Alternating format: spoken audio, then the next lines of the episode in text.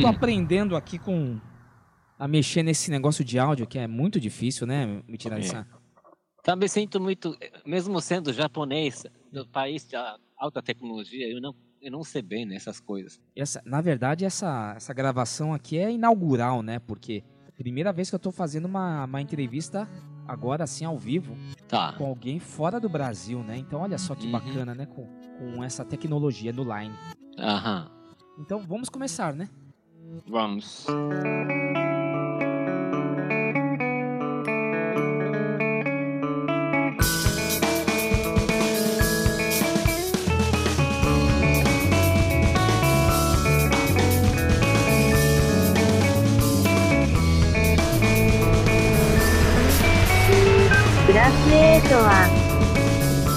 Minasan, Genki desu ka? Mario Jun desu.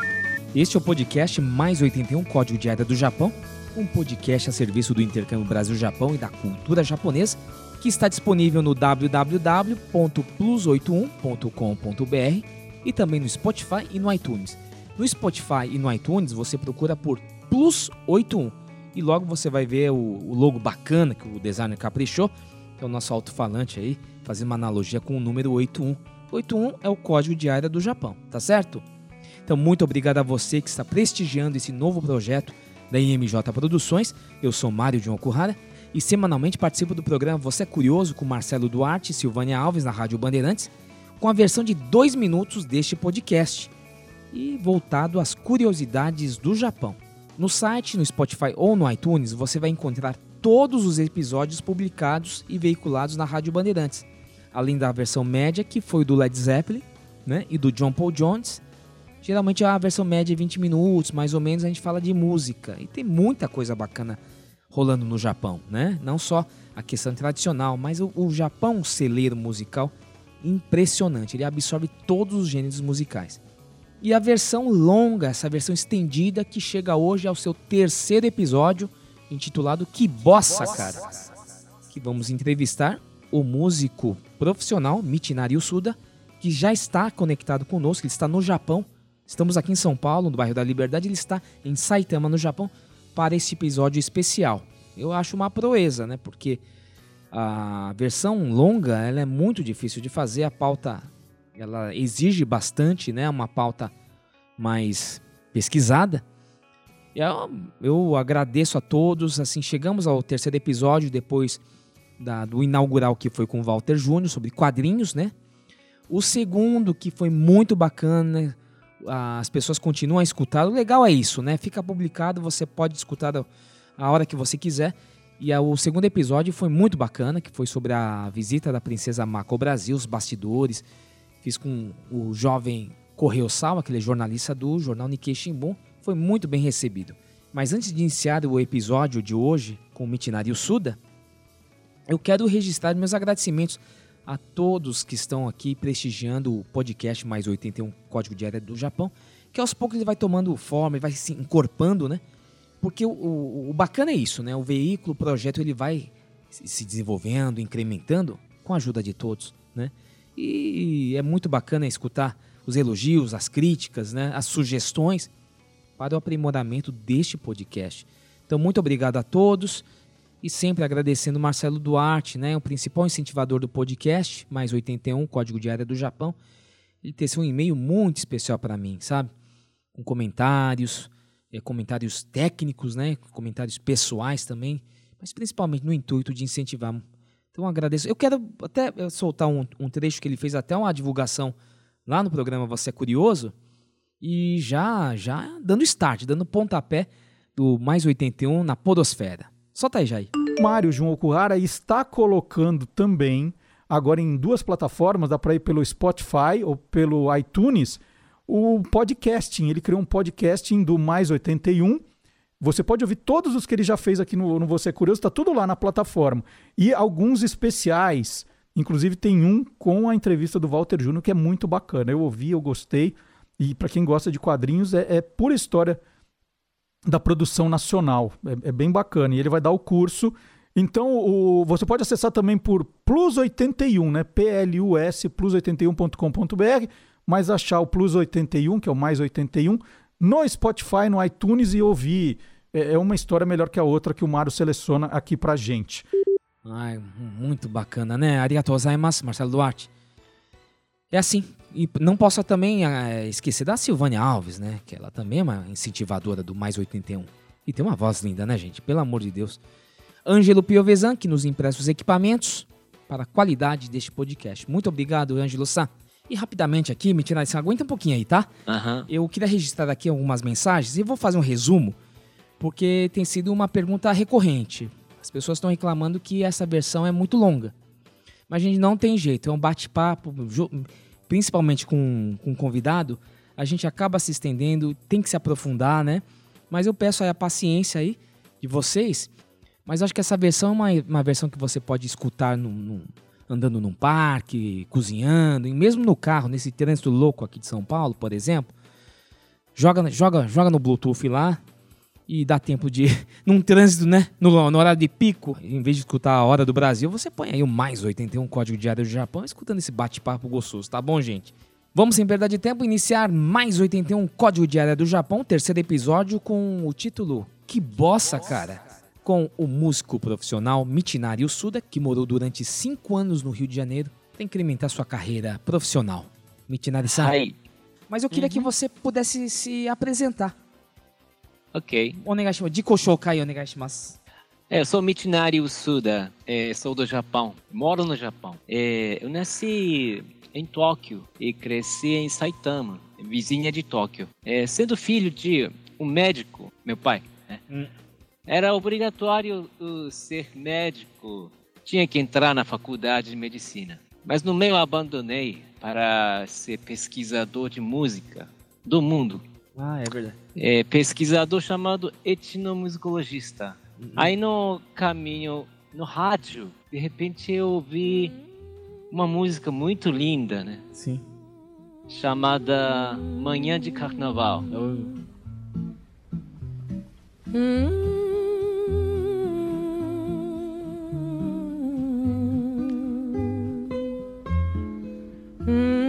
Não era re- re- realmente bossa nova, mas é, é samba canção, né? Ô, Mas mentira, achando Desculpa, isso era. eu Tá falando de Koshokai, mas já tô entrando. Isso em que ano? em que ano que foi?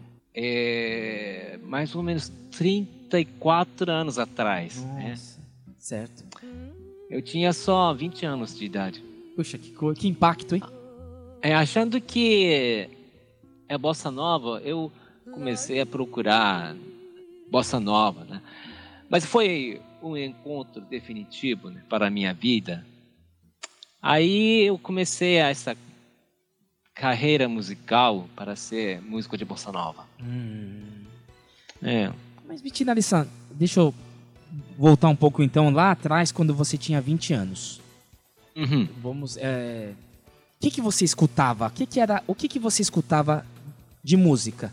Antes, antes de conhecer música brasileira, É. ou, como outros meninos, é o a meu pai comprou para mim um violão, né? Sei. Aí eu comecei a tocar é, tipo folk.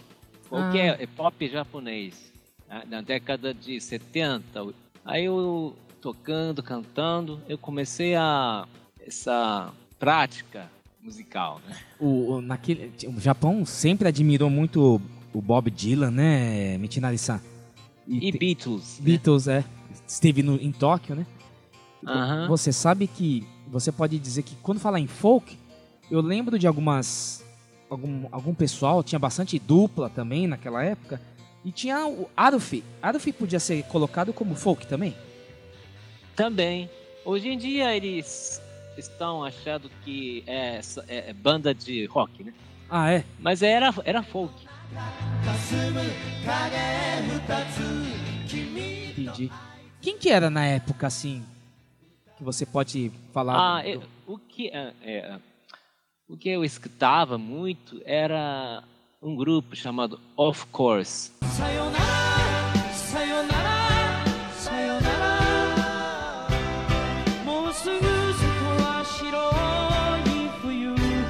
Esse era rock, né? É meio, ro- meio folk, meio rock, né? Meio pop, né? Uma pop, pop, é. Eu lembro, né? Lembro. É, é. Ele, eles fizeram grandes, grande sucesso na década de 70, não, 80, né? 80. Aham. Tinha aquele. Aí eu im- imitava como ele cantava e tocava violão, piano, mas nunca eles apareceram na, na TV naquela época. Ah, não? Não, a- eh, dizendo que na TV eles não podiam um, um, um, fazer a apresentação certa para mostrar a, o- o- a música dele, né? É mesmo? Ué. Então você tinha, tinha toda essa. Era mocinho? Escutando. a- Ok. Você escutava o Of Course?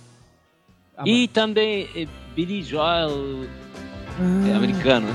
He says, son, can you play me a memory? I'm not Ah. it Jackson Brown, também americano.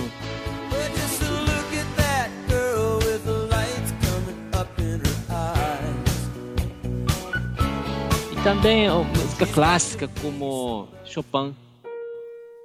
Eu porque eu aprendi a tocar piano hum, quando tinha 16 anos, 17 anos de idade.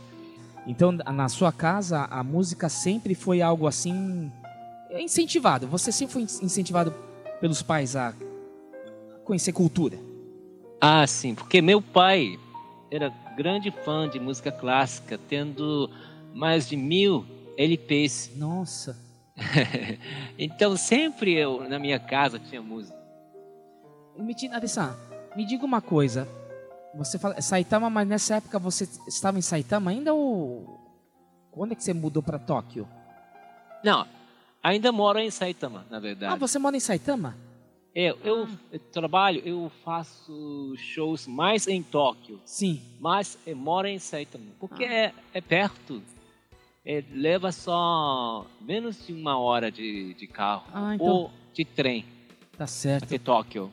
Ô, Mitinarissa, nessa época do que você escutava o Billy Joel, o Of Course, como é que você tinha acesso à música? Era vinil ainda, é, Recodo, né? Onde é que você comprava? Você dá pra mostrar um pouco como era a vida de um, de um jovem nessa época pra adquirir música?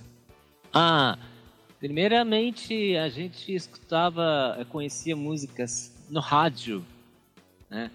Aí, encontrando músicas que eu gostava, eu fui comprar LPs na, na loja de discos. Nossa senhora, hein? Aqueles bolachões, né? Antigamente falava. E também, ainda, os jovens usavam fita cassete. é verdade. Aí, gravando no cassete, ah, pro- progra- programas de, de rádio, né? É. Gravando na, na fita cassete, aí repetindo, repetindo. Aí aprendi a tocar violão. Nossa senhora. E o que, que foi pro violão? O que, que foram as, as primeiras notas, as primeiras músicas, Mitinarissa? Ah, ganhando um violão, né? Primeiro violão meu, quando eu tinha 15 anos, não, não, não, é, 13 ou 14 anos de idade. Aí eu comprei um livro, né? Hum. é, de treinamento de violão. Eu lembro que a primeira música que eu aprendi a tocar violão era de um folk É. chamado Shoro Nagashi. Shoro Nagashi de Sada Masashi. Masashi Sim, Sada. maravilhoso, ele é maravilhoso. É maravilhoso あなたの思い出が Uma música triste, né?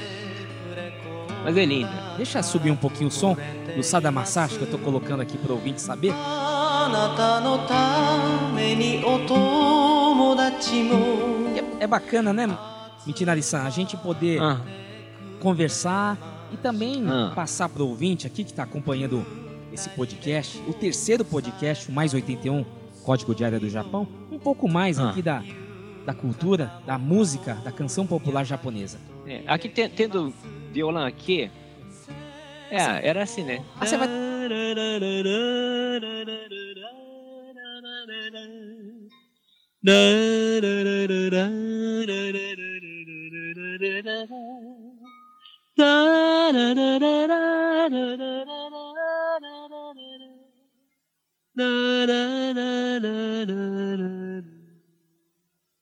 Era assim. Sensacional! Fazendo ao vivo, né, Mitinari-san? Que maravilha, hein? Aí eu gosto muito do, do Sada Masashi.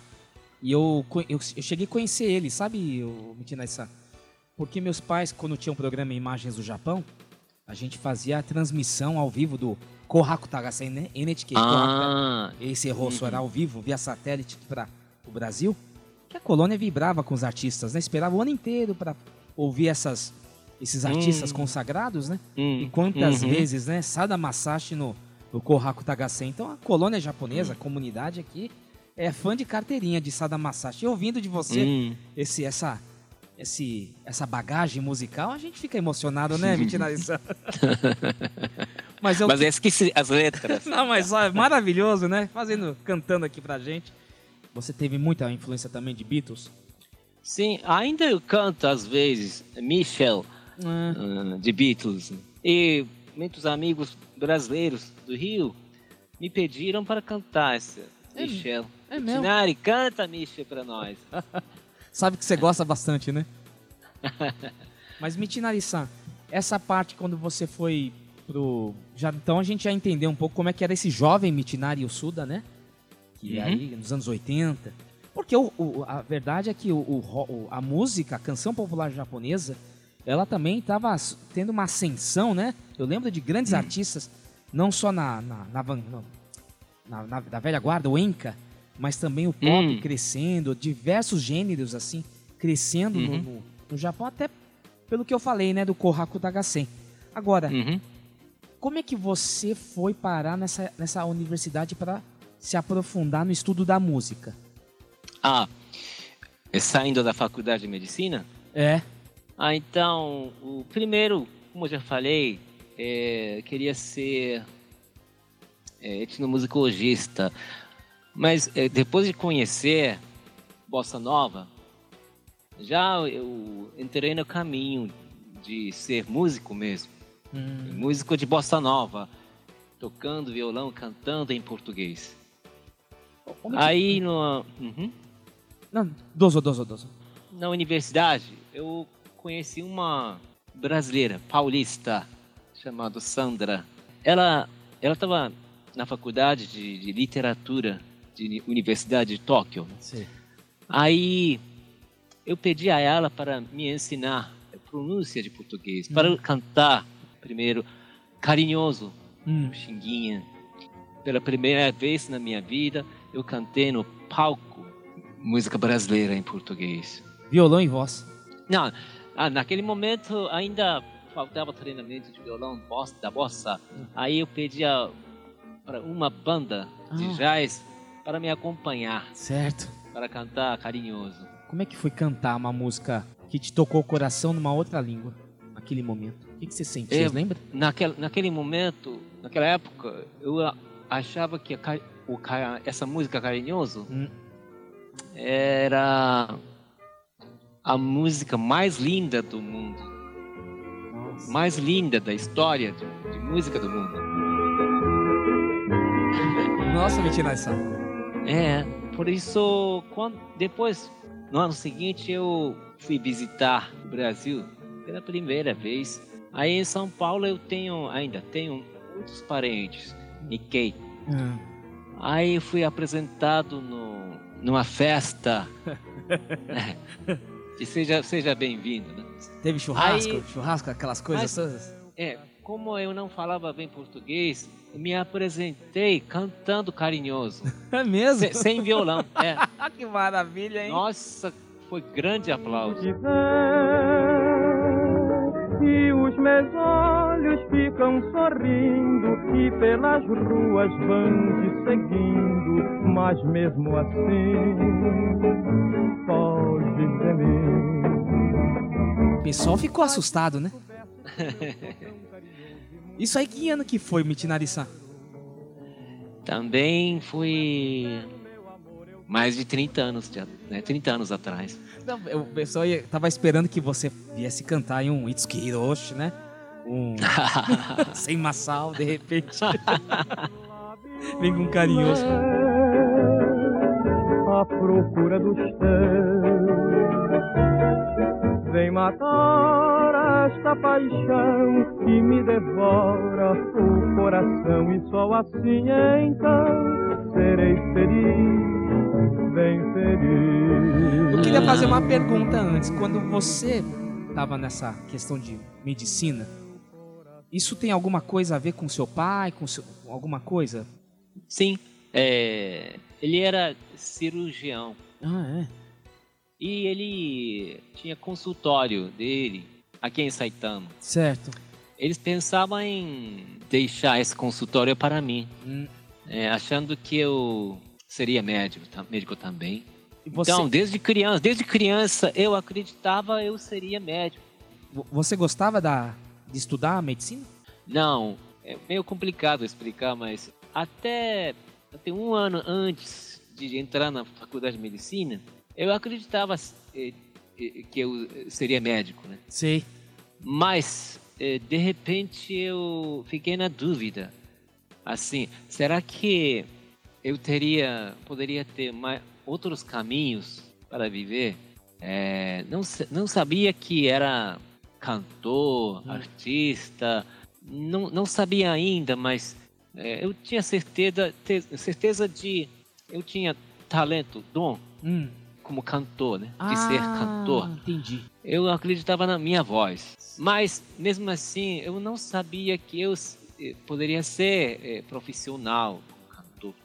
Sim. Mas, mesmo assim, entrar na faculdade de medicina me parecia a escolha definitiva Hum. da vida. Então, eu fiquei na dúvida. Ah, achei melhor esperar mais um pouquinho para escolher. Sempre assim, né? Tem sempre assim o expectativa dos pais, né?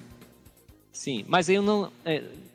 É, nesse momento, naquele momento, não tinha tempo para pensar muito e acabei entrando, acabei passando na prova Nossa. para entrar na faculdade de medicina. Uhum. Aí depois eu comecei, começou a batalha entre eu e meus pais. Certo. Aí, aí dois anos atrás, dois anos, dois anos passando, É. meus pais ficaram cansados. Eu também. É Mas eu acho, encontrando o caminho de ser pesquisador de música, É. então eu estava mais, eh, mais decidido. Né? É, Não tem jeito, né? Mas seu pai também tinha tantos discos de música clássica, né? Sim. Não tem como, né? O, o filho ter o amor pela música, né? Do, ainda é bom gosto que seu pai tinha, né? Mas esse negócio é muito, é sempre muito. Isso não só ser músico, às vezes o pai é advogado, quer que o filho seja advogado, né? O pai sempre quer que o melhor pro filho, né? Uhum. Agora você é tocado pela música. Você primeiramente pela música, que isso já dá pra perceber que você tem esse já tinha esse dom, né? Essa coisa de despertar. E é a, mas eu, eu vejo muito assim no lado um pouco mais romântico. Quando você es- você foi pego pelo, pela bossa nova, porque assim, eu vou falar um pouco do que eu eu não sei muito de bossa nova, viu, Mitinarissá? Uhum. Lá mais no segundo bloco eu vou falar um pouco mais da minha do que eu sei. Então você hoje está sendo meu sensei, professor daí para explicar a bossa nova aqui do, do Brasil. E eu lembro quando eu ia com meus pais pelo Japão, isso anos 80. Existia um bar, eu era criança, então a gente eu ia uma, fui uma vez aí, mas não é ambiente para criança, né? Ao lado boêmio da coisa. Tinha uma, uma, uma, uma casa que era o Saci Pererê. Você lembra do Saci? Sei. Então eu lembro lá que tinha samba, tinha, tinha uma coisa de muita coisa da cultura brasileira, né? E eu, Ah. eu lembro lá que era. eu Não lembro direito, mas assim. Acho que a Lisa Ono, nessa época também tava. Ah, Sa- Saci de Tóquio? É, Ah, eu- o, o dono era o pai da Lisa Ono. Ah, então, é isso aí. Tá certo. E eu lembro de ter visto a Lisa Ono, tal, era moça, era criança. E ela tava lá começando aí, despontando nessa questão aí da, da bossa nova, né? Com toda essa. Uhum. Então eu lembro que esse Saci Pererê lá era um. Era um point de encontro aí do. Da música brasileira, né? E aí depois Uhum. fiquei sabendo aí que o pessoal da Bossa Nova também frequentava lá. Era um ponto aí dos, dos brasileiros também, né? Vejo que naquele momento, já nos anos 80, o, o, a Bossa Nova já era bastante já venerada no Japão. Inclusive, em cafés. Hoje é normal a gente falar isso, né? Mas na Uhum. época eu achava muito interessante, porque eu, ia, eu era pequeno, e você entrar numa, num lugar, aí uma, um estabelecimento, um café, né? Uhum. E você escutar bossa nova, você escutar lá todo mundo hum, na chabeteira tomando café, aquele barulhinho de café, de ossará, não sei o quê. E de repente, uma música cantada em português. Lembro, assim, muito Hum. desse impacto, né?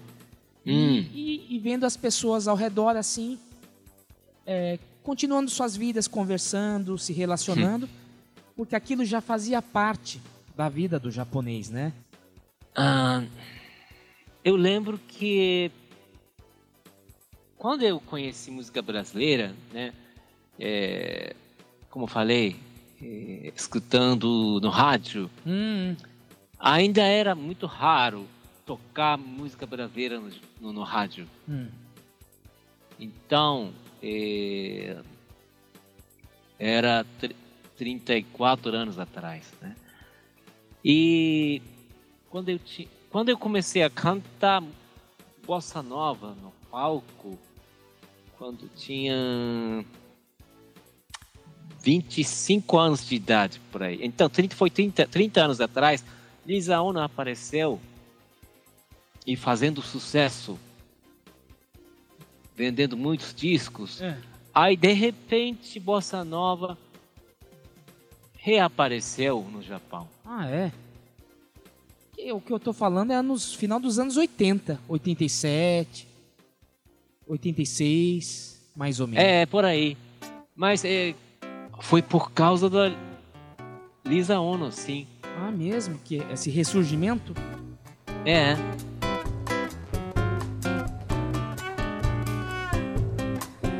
Eis aqui este sambinha feito numa nota só. Outras notas vão entrar, mas a base é uma. Que coisa. Esta outra consequência. Mitinari-san, como é que você tinha... Onde é que você comprava recordo de bossa nova? Discos de bossa nova? Ah, na verdade, naquela época não tinha LP, muitos LPs da música brasileira.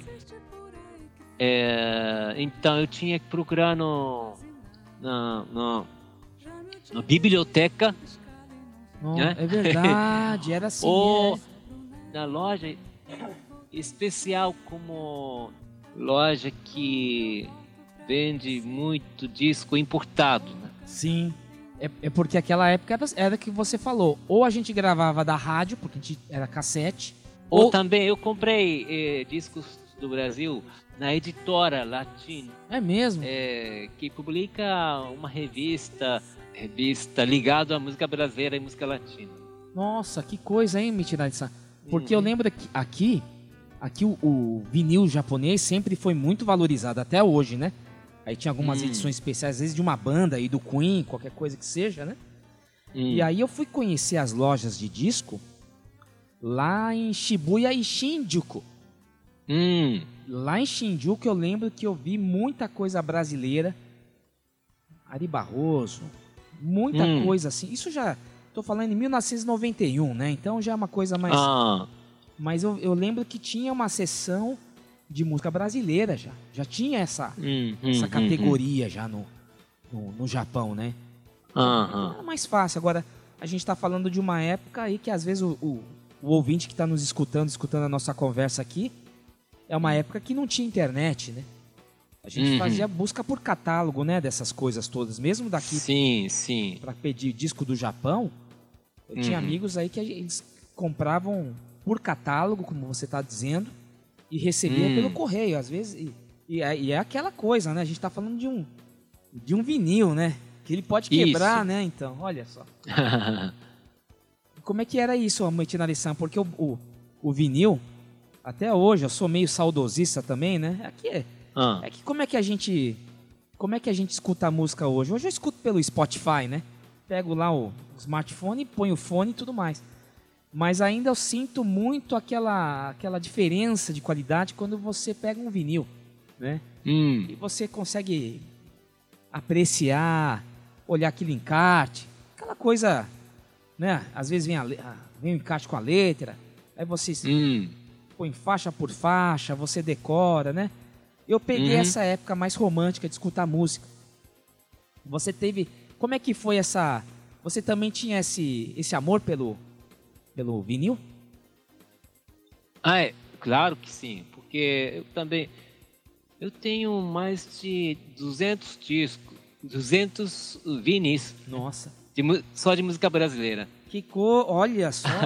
O que, que tem no seu repertório, Mitinari-san? O que, que você tem no seu repertório na sua, na sua discoteca? Primeiramente de João Gilberto, né? É. E Tony Jobim e também eu gostava de ouvir música muito antiga do Brasil, como Francisco Alves, o Nossa. Orlando Silva, Poxa vida. Nossa. é, Xinguinha, essas coisas antigas. Eu gostava. E, e choro também. É. Choro também é o, o Japão gosta muito, né? Gosta muito. E MPB gosta? Então, primeiro eu só escutava bossa nova, mas depois conhecendo o música chamada Choro, eu gostava muito de ouvir, mas como eu não tinha não sabia letras para Choro? Ah, é mais coisa mais instrumental, então, mas eu gostava de ouvir não só disco, chorão, né? Músico de choro, chamando chamado Evandro hum. bandolinista de São Paulo, ele fez shows no Japão. Aí eu fiquei fã dele. Puxa vida, hein? Então você tem um. Então, na verdade, o seu conhecimento de música brasileira é muito mais amplo do que as pessoas imaginam, né? Às vezes. É, Ainda era a segunda visita para o Brasil. Eu, para encontrar Evandro, uma pessoa me falou que eu poderia encontrar Evandro no, na loja de instrumento musical chamado Del Vecchio. Então, eu fui lá. Então, eu encontrei ele sentado no, na, aí, Senhor Evandro, eu sou, eu sou, eu sou seu fã. Maravilha. Esse é, o- esse é o músico da bossa. Então, Evandro falou: Ah, por que você não visita minha casa? É Eu mesmo? visitei. Olha só. Levando violão, eu até. Eu, can... eu toquei com ele. Puxa vida, Mitinari-san.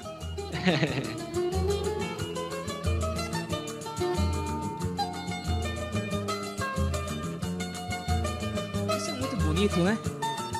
E as pessoas também descobrindo aí o, o brilho nos seus olhos, né, o, o Mitinari-san? Essa, essa, essa sua paixão pela música, todo mundo consegue perceber, né? Agora, eu vou, só pra gente terminar esse primeiro bloco, Uhum. e quando você foi. Você. A bossa nova, a gente sempre fala que ela- a bossa nova é sempre envolto aí de muita magia, de histórias, né? Quando você escutou a bossa nova pela primeira vez, Hum. isso te mexeu muito com você? Primeiro disco que eu comprei É. da música brasileira era do João Gilberto, que é grande mestre meu para sempre. É. Foi, foi é, ótimo encontro, é, primeiro encontro com música brasileira. O segundo disco que eu comprei era do Tom Jobim. É meu mestre também. Tá certo. E Ok. agora no segundo bloco vamos falar como você chegou até aqui, né, no Brasil. Uhum. Contar suas uhum. aventuras aí no Rio de Janeiro. Realidade é que sem ela não há paz, não há beleza, é só tristeza e a melancolia que não sai de mim, não sai de mim, não sai. Bracetoa. Olha, será que ela é boa? Moça? Será que ela é triste? Será que é o contrário? Será que pintura o rosto da atriz? Se ela dança no sétimo céu, se ela acredita que é outro país, e se ela só decora o seu papel, e se eu pudesse entrar na sua vida.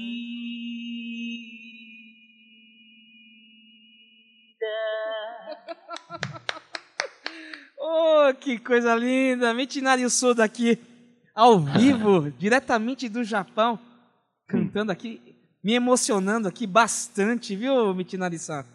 Você Ah. merece todo o sucesso, né? E essa, essa Beatriz que você nos presenteou agora, aqui no Mais 81 Código de Área do Japão, hoje recebendo o músico profissional maravilhoso, Michinari Suda, que está contando aí toda a sua trajetória na Bossa Nova. E agora nesse segundo bloco, Michinari-san, e Uhum. as pessoas estão falando, por que, que você chama de Michinari-san? Bom, san é o, é o modo respeitoso, né? De a gente Uhum. se dirigir a uma pessoa no Japão. Também pode Hum. se colocar como senhor, né? Senhor Mi- Michinari. Mas o caso aqui é um modo mais respeitoso. Poderia falar Michinari, mas eu acho que no nosso recém... Essa nossa recém-amizade aqui, ainda me sinto mais à vontade de chamar Michinari Suda de Michinari-san. tá certo, Michinari-san? Michinari-san, você contou essa parte inicial. Ah, Como é que você, como é que a bossa nova te tocou?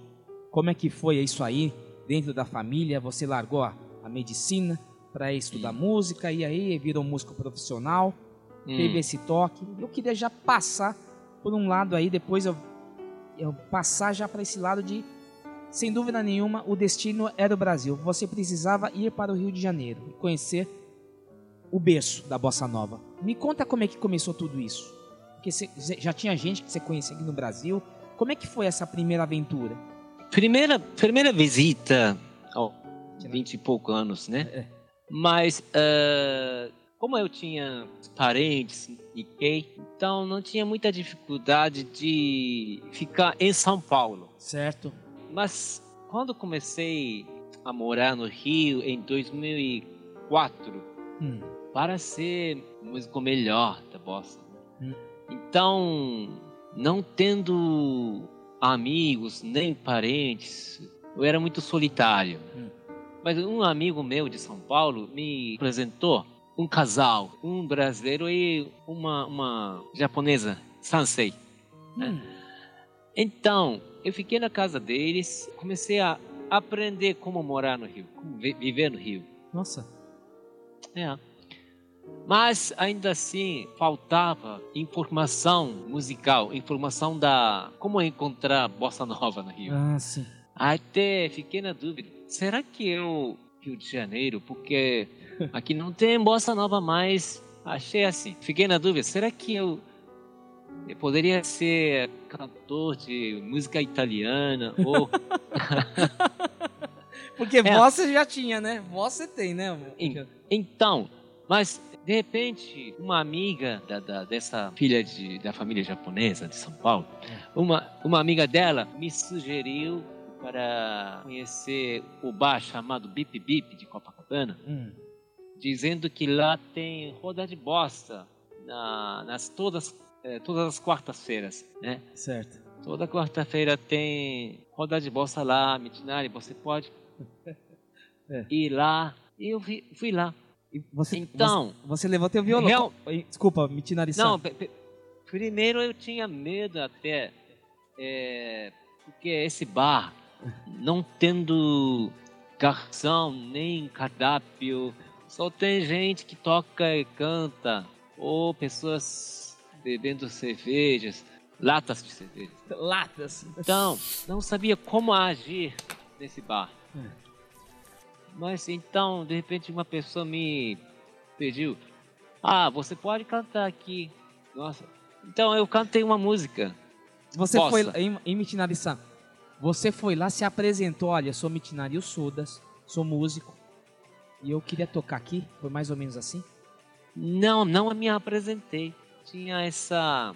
Não tinha coragem para Nossa. me apresentar como músico profissional da, bo- da bossa. Nossa, não, é, é importante mostrar como é que tava Porque você, né? eu era novato no Rio de Janeiro. Mas eh, todo mundo gostando da- da- do meu canto, eles me pediram para aparecer de novo, até para frequentar. Que legal. Então, desde este, esse momento, por quatro anos, toda quarta-feira eu frequentei lá. Olha que maravilha. Ô, Mitinari-san, nesse primeiro dia você lembra como é que foi sua apresentação, que você cantou, com quem você... Como é que foi? Era voz e violão? Como é que foi? Ah, então, é, naquele dia só tinha um violão, né? É. Não, não era um violão, é, não, não era um violonista de bossa, era violonista mais de samba. Sei. Mas é, mas eles é, tocavam e cantavam bossa. Então, é, acho que eu eu não lembro, mas uma amiga minha, Lena, que era comandante da roda, né? Sei. fala que me é, eu cantei Amazonas do João Donato.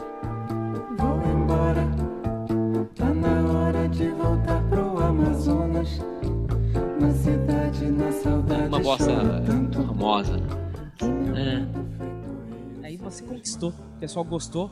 Agradou o pessoal. É sim. E aí você começou a frequentar então o Bip Bip.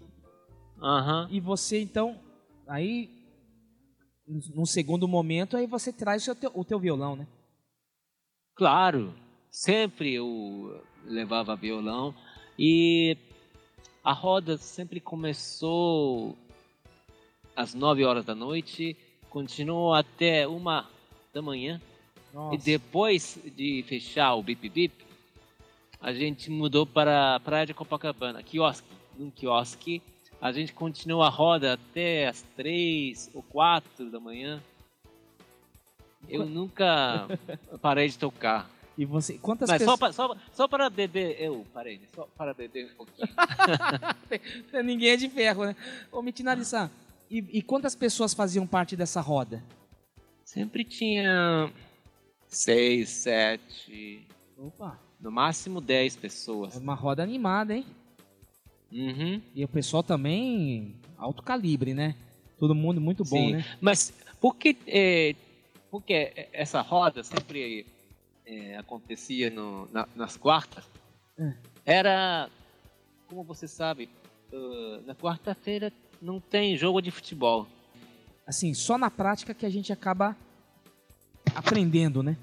Você Hum. vê outro tocar, você faz um dueto, faz um- uma, uma, uma canja aqui, uma canja lá, você começa a, a entender o espírito da, do Rio de Janeiro, o espírito do, do Ah, Bossa. Nova, né? Aham. No Japão, o, o que aprendi é como tocar, né? Como tocar bossa, como é ritmo da bossa, essas coisas mais de técnica. Sim. Mas no Rio de Janeiro e no Bip Bip, eu conheci muita coisa do, em inglês, background, né? Hum, Ah, Da bossa e da música brasileira. muita improvisação, Aquele- né? É, aquele, aquela postura, ou postura de carioca, solto, né? Sei. Tipo malandro também. A ginga, né? Essas coisas todas têm a ver com samba e bossa, eu acho. Então eu aprendi muita coisa lá no Bip Bip. Ah, não. No final da minha estada no Brasil, É. por cinco anos, eu lancei esse disco Trovador com a ajuda dos meus amigos cariocas. Então, no palco do show do, de lançamento, eu falei que, o eh, agradecendo ao Bip Bip, eu disse: o Bip Bip, para mim, é como se fosse uma universidade né, para estudar bossa, mas com cervejas. certo? Não tinha que ter, né? Tem que ter uma cervejinha, né? Falando demais em boteco de grife, eu não piso jamais. Como que foi esse disco, essa produção? Você era esse, isso era também um dos seus objetivos, gravar um, um álbum aqui no Brasil? Como que se deu essa produção do disco? Quando eu comecei a morar no, no Rio, nem pensava em fazer disco, né? Mas passando dois ou três anos morando no Rio, eu comecei a pensar em gravar um disco, meu primeiro disco só da música brasileira. Eu escolhi 13 músicas Mas só tem música maravilhosa. Quais que- como Gabriela, Ela é Carioca, é, Sabiá, de Tom Jobim. E também de Milton Nascimento, o Nada Será Como Antes. Beatriz, de Edu Lobo e Chico Buarque. Essas coisas lindas. E, e toda a mixagem, tudo você que fez, Deco? Tudo? Ah, então, só mixagem e masterização. É. Mixagem eu fiz em São Paulo, Ah, é? no estúdio. Esqueci o nome, mas é muito bom estúdio. Ah, é estúdio que, onde Shane Ribeiro trabalha. Ah, o Cachoeira. Espaço Cachoeira. Isso, Lá é muito bom. estúdio Cachoeira. É, eu, é, eu fiz mixagem no estúdio Cachoeira de São Paulo. Ah, um estúdio maravilhoso lá, né? Lá E o técnico chamado Kaká, excelente técnico. Uhum. E, e a, e a masterização também lá no Cachoeira? Ah, não. Masterização, masteriza- masterização eu fiz é, em Tóquio. Deixa eu subir um, um som do, do seu álbum aqui. Qual que você escolhe pra tocar um pouquinho aqui nesse, nesse podcast? É, muita gente gosta de Sabiá. Vou voltar, sei que ainda vou voltar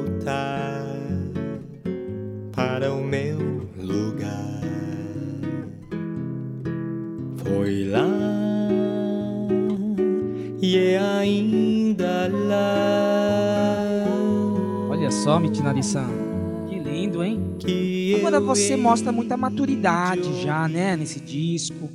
Muito conhecimento, já muita mais segurança, né, Mitinari-san? Cinco anos no, no Rio de Janeiro, foi isso? Sim, Tem muitos shows você fez.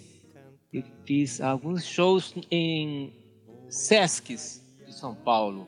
Olha só. Por exemplo, Sesc Campinas, Sesc Presidente Prudente.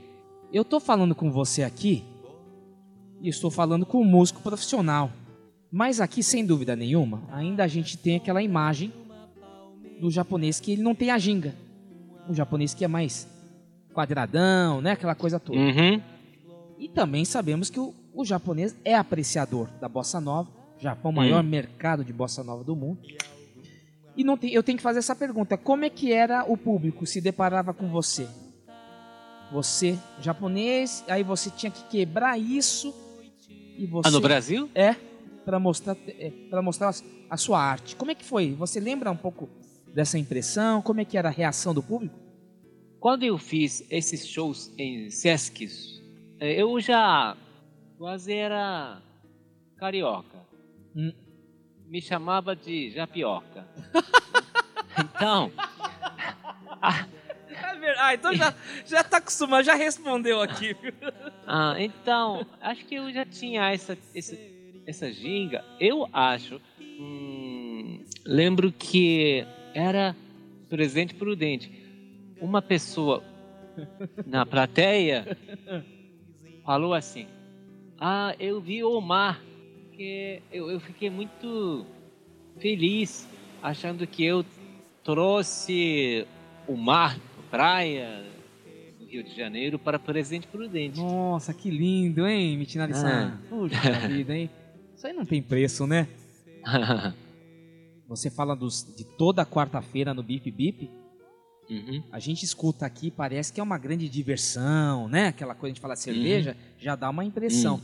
Mas na verdade tinha muito de uma, de uma persistência sua de busca de técnica, de busca de conhecimento, né?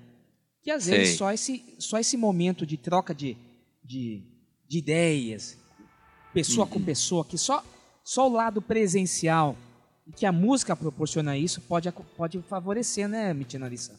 Uhum. Então você carregou toda essa bagagem de cinco anos aí de, de estrada de bip bip. Aliás, uma pergunta que eu queria fazer.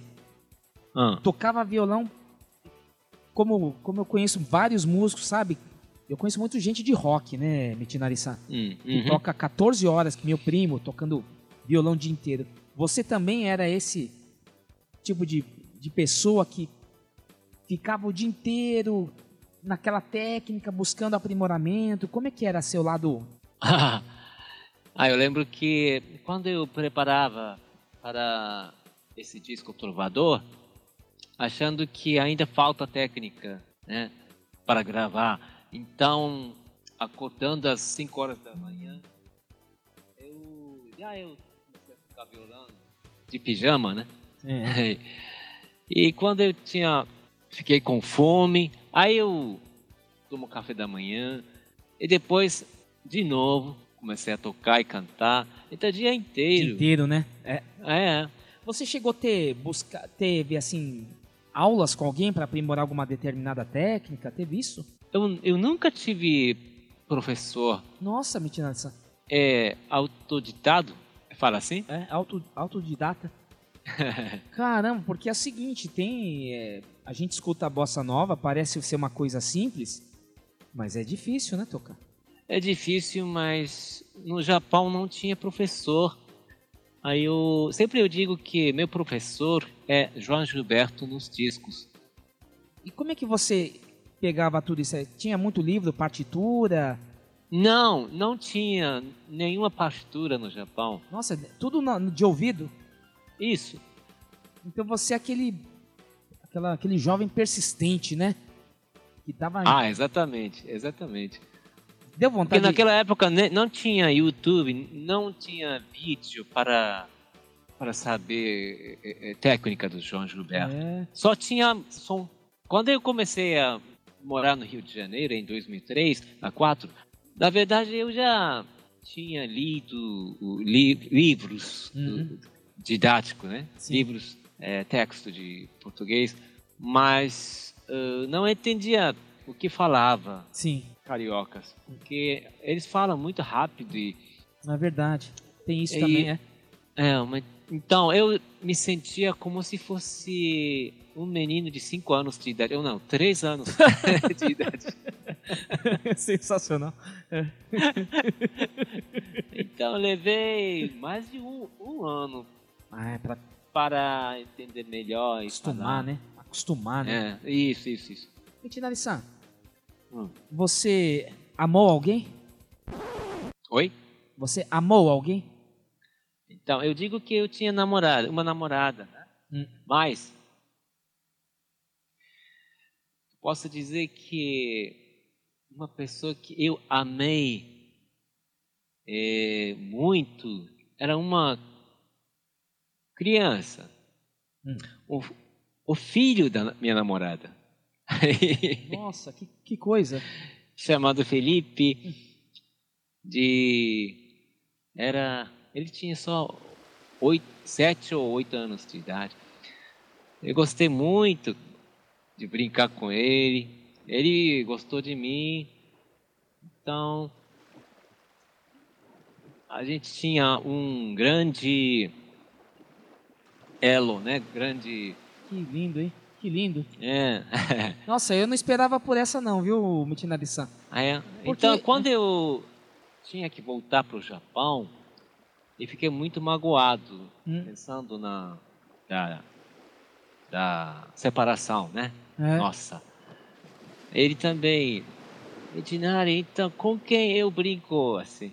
Oh, é, então eu, por um ano depois da, da, da- de ter saído do Brasil, quase toda noite eu ficava chorando. puxa. Porque não tem como, né? A gente tá Isso. falando de música, mas tá falando do ser humano, né? E, e- e- e não tem como. Você saiu do Japão, foi para o Rio de Janeiro, tinha que Ah. se, se depara com as pessoas, os relacionamentos acontecem, mas o, o, o mais poderoso é você amar alguém, né? Isso faz a. Sim. E na música a gente sabe que isso faz muita diferença, né? Uhum. Que coisa, hein, Mitinari-san? Então vamos agora encerrar esse segundo bloco, pra gente fazer o bloco final, né? E você põe uma música aí, uma dedicação ao Felipe. Qual música você dedica a ele? Do seu disco, Trovador. Ah, então, eu lancei outro disco chamado Primavera, Certo. é, depois de voltar ao Japão, mas esse disco foi dedicado para o Felipe. Ah, é Está mesmo? escrito assim, é. Então, porque eu gravei as músicas do disco ah, pensando nele. Nossa. Puxa, que- Então, Então escolhe uma música aqui pra gente só fazer esse break aqui do, do mais 81. ok. Ah, então pode ser a primeira música do disco, o Samba do Avião. né? Porque o, aquela música é, da saudade, né? Certo, Saudade do Rio de Janeiro. tá certo. Mitinário Sudo aqui no mais 81, código de área do Japão. Minha alma canta, vejo Rio de Janeiro. Estou morrendo de saudade. Rio tem uma praia sem fim. Rio, você foi feito pra mim. Cristo Redentor braços abertos sobre a Guanabara. Olha só. É, emoção, né? Agora me tocou, viu, Mitinário-san? A gente vai conversando Hum. com as pessoas. Esse podcast, o mais 81 Código de Área do Japão, ele está sendo feito assim, com muito carinho e com a ajuda de todos. Inclusive agora de você, é o- é o terceiro entrevistado dessa versão estendida do podcast. E aqui eu agradeço essa paciência também. Eu também nessa área do áudio, que eu não sou muito é, assim, acostumado, eu estou aprendendo tecnicamente a fazer as coisas. Essa primeira entrevista que nós estamos fazendo, eu aqui em São Paulo, você aí em Saitama, no Japão, e nós estamos falando aqui, ó, como se estivéssemos assim, no Bip Bip, né, o, o, o? Faltar uma cervejinha aqui pra gente descontrair mais, né? Se quiser pode abrir aí, porque aqui tá de dia, não tem como fazer isso. Mas eu tô dizendo isso no sentido como a tecnologia tá possibilitando isso. Então eu tô falando com você aqui pelo line, gravando aqui esse áudio e sentindo a emoção. A gente, eu- é possível sentir a emoção, como você falou desse querido enteado que é o Felipe, né? E que está Uhum. sendo homenageado aqui no neste podcast também. Falamos de saudade, um sentimento. Dizem aí que é uma palavra que só existe em português. E você aprendeu muita, muitos desses sentimentos aqui, é, Mitinari-san. Então, eh, no Japão já existia esse sentimento eh, parecido com saudade. Eu sempre se- eh, achava assim. Por, por causa disso, nós gostamos de música brasileira. Com, porque o japonês tem essa emoção de saudade. É que Nihonjin fala o Natsukashi. Seria isso? Isso. Né? Caixas, né? Nas É, caixas. É, como se fosse saudade, eu acho. É. Você Uhum. teve que voltar para o Japão, né? Você teve que voltar para o Japão por uma questão. Teve algum motivo especial? porque eh, nesses cinco anos eu nunca voltei para o Japão, né? Então eu tinha muita saudade dos meus pais também, do Japão, dos meus amigos do Japão, e também tinha que lançar esse disco no Japão também. Eu achei melhor voltar para o Japão. Tá perto da família, né? É, Você, sim. você e, e como é que foi assim? Aí você prossegue sua música, sua carreira como músico. Como é que se dá aí a- o prosseguimento da sua carreira no Japão? Primeiro, eu achei que eu era, como que se fala, missionário. Sim. eh, da bossa, levando direto do Rio de Janeiro para o Japão. Então eu cantei só em português, muitas bossas para os japoneses, mesmo eles não entendo, entendendo uh, o que eu cantava. Mas todo mundo gostava. Mas depois eu comecei a sentir que está faltando alguma coisa nos meus shows Hum. era hum, comunicação da, da, da, da mensagem das letras Hum. das músicas para os japoneses. E agora estou cantando em japonês também. Ah. Essas músicas como, como Garota de Ipanema, Desafinado, eu cantava só em português. Agora eh, eu mesmo fazendo versão japonesa. Puxa, que legal isso, hein? Uhum. Mas é que você volta Ja- pro Japão sendo um outro Mitinari, né? Com toda uma bagagem de cinco anos dedicado somente à, à música, né? E sendo reconhecido, porque Roberto Menescal, quem foram os, os- o João Gilberto que reconheceu a sua, o seu profissionalismo? Não foi isso que aconteceu? Ah, antes de voltar para o Japão, eu quando eu eu ia lançar meu conheci uma pessoa chamada Otávio III, que era empresário do João Gilberto, É. né? Com coincidência, ele, aí ele um, eu pedi a ele para escrever alguma coisa no encarte dos discos, do meu disco. Mas ele respondeu que ele não tinha tocador de disco, né? não tinha como ouvir meu disco. Então ele falou, Amitinari, eu vou ouvir esse disco com João Gilberto na casa dele. Nossa. Então realmente ficou assim. Aí depois ele mandou mensagem dizendo: Mitinari, João mandou parabéns para você. Nossa, que A gente honra. ouviu, é, a gente ouviu seu disco duas vezes. Olha aqui. Isso aí é, uma, é um presente, né? É, então nesse momento eu eu lembro que eu falei pelo telefone: Ah, Otávio, eu, eu não eu prec- não preciso lançar esse disco mais. Depois dessa, né? o mestre, né? João Gilberto. Isso, isso. Encontro com Roberto Menescal era em 2012, né? Ah, No Japão, quando ele visitou o Japão para fazer o turnê de quatro shows. olha. E eu trabalhei como coordenador dos Cê- shows. Que, olha só. Você é reconhecido pela embaixada do, do Brasil no Japão, Uhum. né? Um, um dos grandes representantes da bossa nova.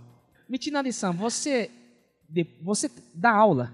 Do Pessoal que aprende. desde desde eh, 1999 Ah, eu estou dando aula em casa. certo, certo.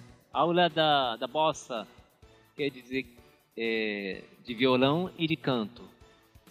Ensinar técnica para tocar direitinho não é muito difícil, mas é tocar como brasileiro é difícil. Hum, olha só. Então, para isso eu não tenho nenhuma dica. É. Só, eu tenho uma dica. Então mora no Brasil. tá certo. Vai pro bip bip. Isso. Mitinari-san, você como é, músico, você está realizado como músico da bossa nova? Sim, claro. Eu sempre estou feliz tocando, cantando bossa nova. Mas, mesmo assim, eh, na verdade, não sou João Gilberto, claro. Então, não tenho aquela voz muito suave e aquele silêncio. Eu não estou conseguindo ainda, não estou conseguindo fazer esse tipo de apresentação como João Gilberto. Então ainda tem muita muito caminho, né? Muita distância para conseguir aquele jeito de João Gilberto. Então ainda eu, eu sou um, um estudante, né? Ah, é uma humildade, né, Deus? Eu mesmo mentindo devo argumentar que isto é bossa nova, que isto é muito natural. O que Você você, não sabe nem se Você ficou chateado com a notícia do João Gilberto nos últimos tempos? Ele recluso e Ah, na verdade, eu acho que é, ele já trabalhou bastante e, e nos deixou grande herança, né? Então, acho que é, coisa da idade, ninguém pode evitar. Acho que ele, ele fez shows até a 80 anos de idade, né? Teve um live em Tóquio, acho que 2006. Eu não sei se eu vou conseguir, vou, vou, vou poder fazer shows até 80 anos de idade. Então acho que ele já, já ele fez o que ele tinha que fazer. Acho que sim. Então eu, eu digo, Oscar Samar para ele, acho que é nossa vez para manter essa história da bossa para o futuro. Esse é o teu É. sentimento, né? Essa é a tua paixão. É, né? é, para isso mesmo eu tenho que estudar mais e tenho que trabalhar muito é, para a missão bossa no Japão e no mundo.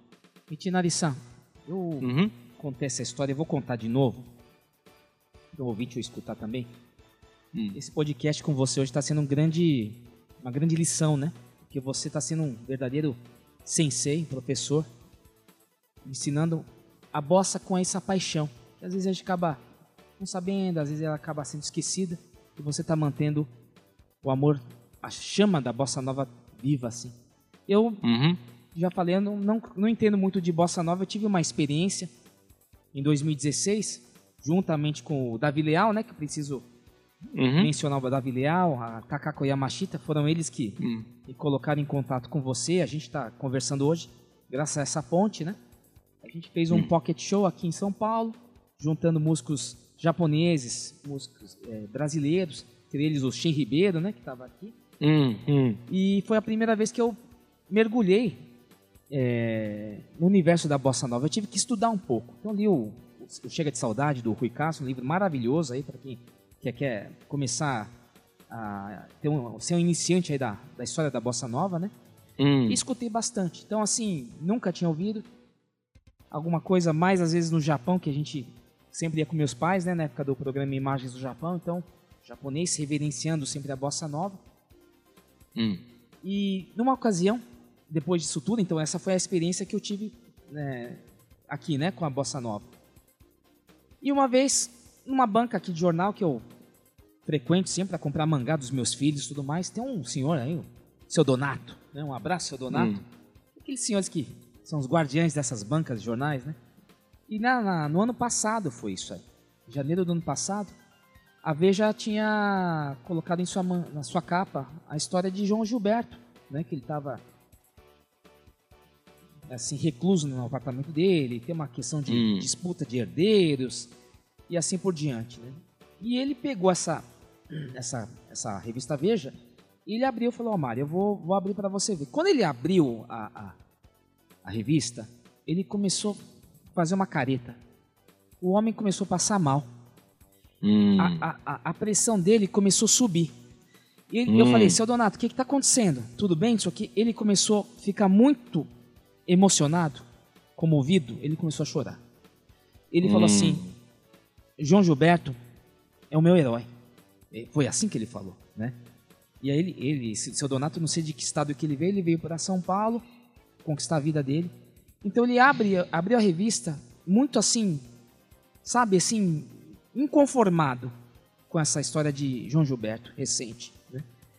E eu falei, nossa, foi naquele momento que eu falei, nossa, olha o poder de João Gilberto.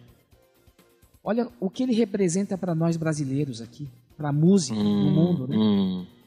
Foi essa, isso que eu que, eu, que faltou para mim em 2016 para eu sentir um pouco mais da bossa nova. E eu senti graças ao seu Donato da banca de jornal, olha só, né? E ele fui buscar uma água para ele lá, fiquei preocupado, quase chamei a ambulância, chegou quase nesse ponto, Mitinari-san. Tive que falar com o Hum. filho dele, chama Marcelo, falei, Marcelo, teu pai tá passando mal aqui. Então, isso eu tô falando no sentido de reverenciar esse homem, esse grande Hum. nome, um homem que, que fez muito pela música, fez muito por esse país, né? E que está Sei. vivo, estará sempre vivo em você, Mitinari. Você Ah. sempre falou do, de João Gilberto. Então, gostaria de já fechar já esse, esse podcast. Tem, uma, tem a parte do nosso Bento Box, que a gente já vai já para lá, mas fazendo essa grande homenagem a João Gilberto, né, Mitinari-san? Sim, claro. Então, eu sempre digo que o João Gilberto é uma pessoa, mas ele mesmo é bossa nova. Isso aí. Né?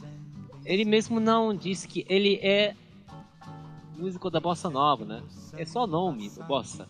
Mas hum, o que eu acho que é bossa nova, ele que realizou.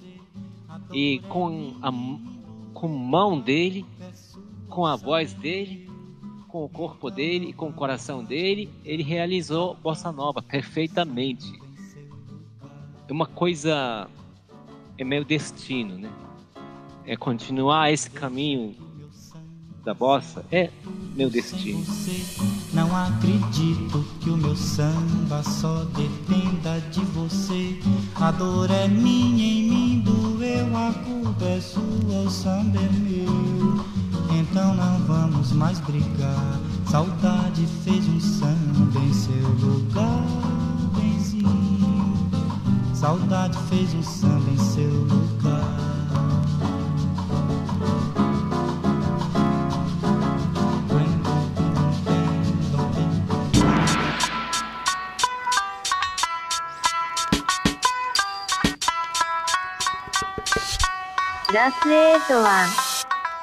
Vamos para o Bento Box? Sim. Eu vou aqui, Mitinari-san, dar, o meu, dar minha dica aqui no Bento Box, que é essa nova série aí que está na, na Netflix, que é a Coisa Mais Linda, Aham. que é, uma, é um seriado que se passa aí no Rio de Janeiro, da, da época da Bossa Nova, né? Tem até um sujeito lá que acho que é o... é meio o João Gilberto aí, é, Tom Jobim, coisa do tipo, tá? Então fica a minha dica aqui, já que o tema hoje é Bossa Nova, né? Então, Coisa Mais Linda. Boa noite, senhoras e senhores. Foi do meu marido a ideia de abrir um restaurante no Rio de Janeiro. Só que a minha parte foi de sugerir, coisa que meu marido achou muito ruim, que esse lugar tivesse música, música ao vivo. Sabe o que ele fez? Sumiu. Ele levou todo o meu dinheiro junto com ele. Então foi coisa mais linda aí. Vocês se preparam para fazer a maratona, né? Porque é uma temporada aí bacana aí. Lindas cenas. Eu gosto quando começa já tem aquele avião da Panam chegando lá, vendo o Corcovado. Essa foi a minha dica aqui no Bento Box. E agora eu quero ouvir a sua dica aí, Mitina-san. Eu? É. Livro, filme, essas coisas? Qualquer coisa que Ah. você quer recomendar ao, ao ouvinte. Ah, na verdade você já falou é, sobre Blackjack agora. Lembra? Então, é, eu ia, eu ia falar sobre Osamu Tezuka. Sensacional, né? Grande, é, grande talento, grande Adoro. é, Osamu Tezuka de mangá. É. Eu li mais de 80 livros dele, mas eh, eu adoro mais é, Hinotori. Ai, que lindo. Esse é maravilhoso. Não sei como é que é em português e não sei se está publicado no Brasil, mas é, tem 13, 13 livros ao todo, né? Todos são lindos, mas até eu dediquei uma música para ah, o Osamu Tezuka É e para o Hinotori. É. Está no meu disco, mais é, novo, o novo disco meu, Sim. chamado Sekaijo ao Isuraga. E primeira música do disco é essa, que eu dediquei para Osamu Tezuka. Então vamos escutar. Nossa, que eu quero ouvir. é um pop, né? É rock, claro. Tá certo. Não é da bossa.「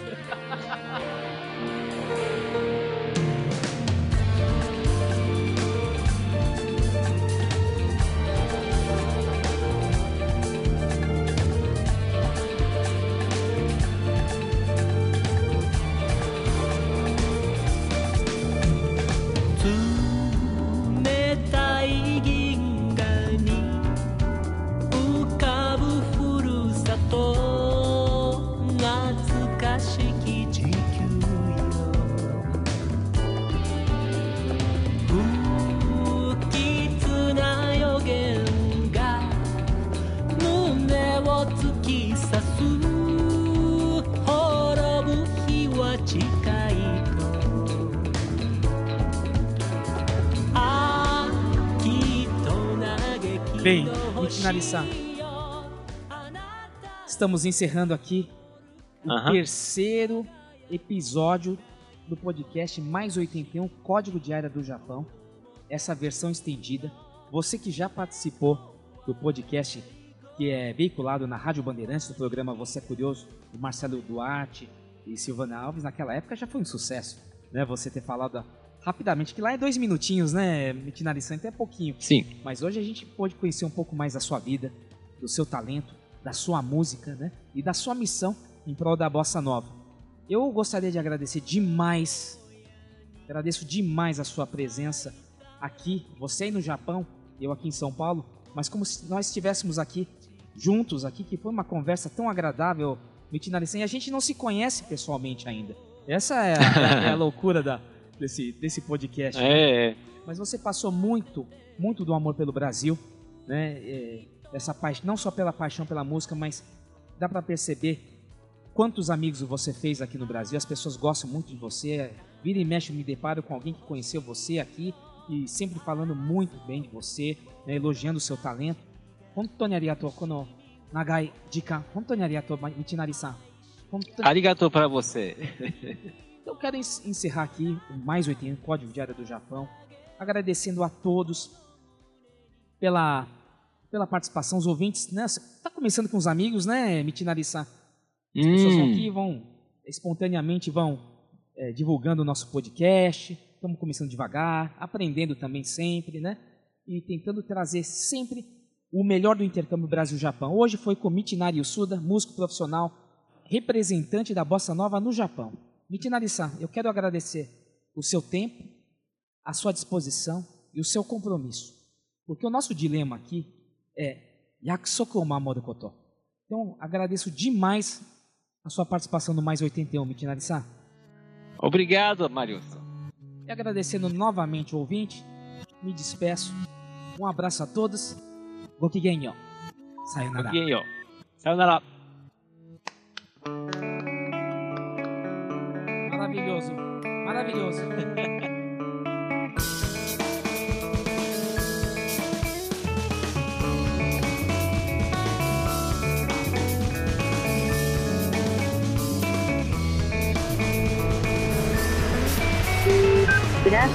は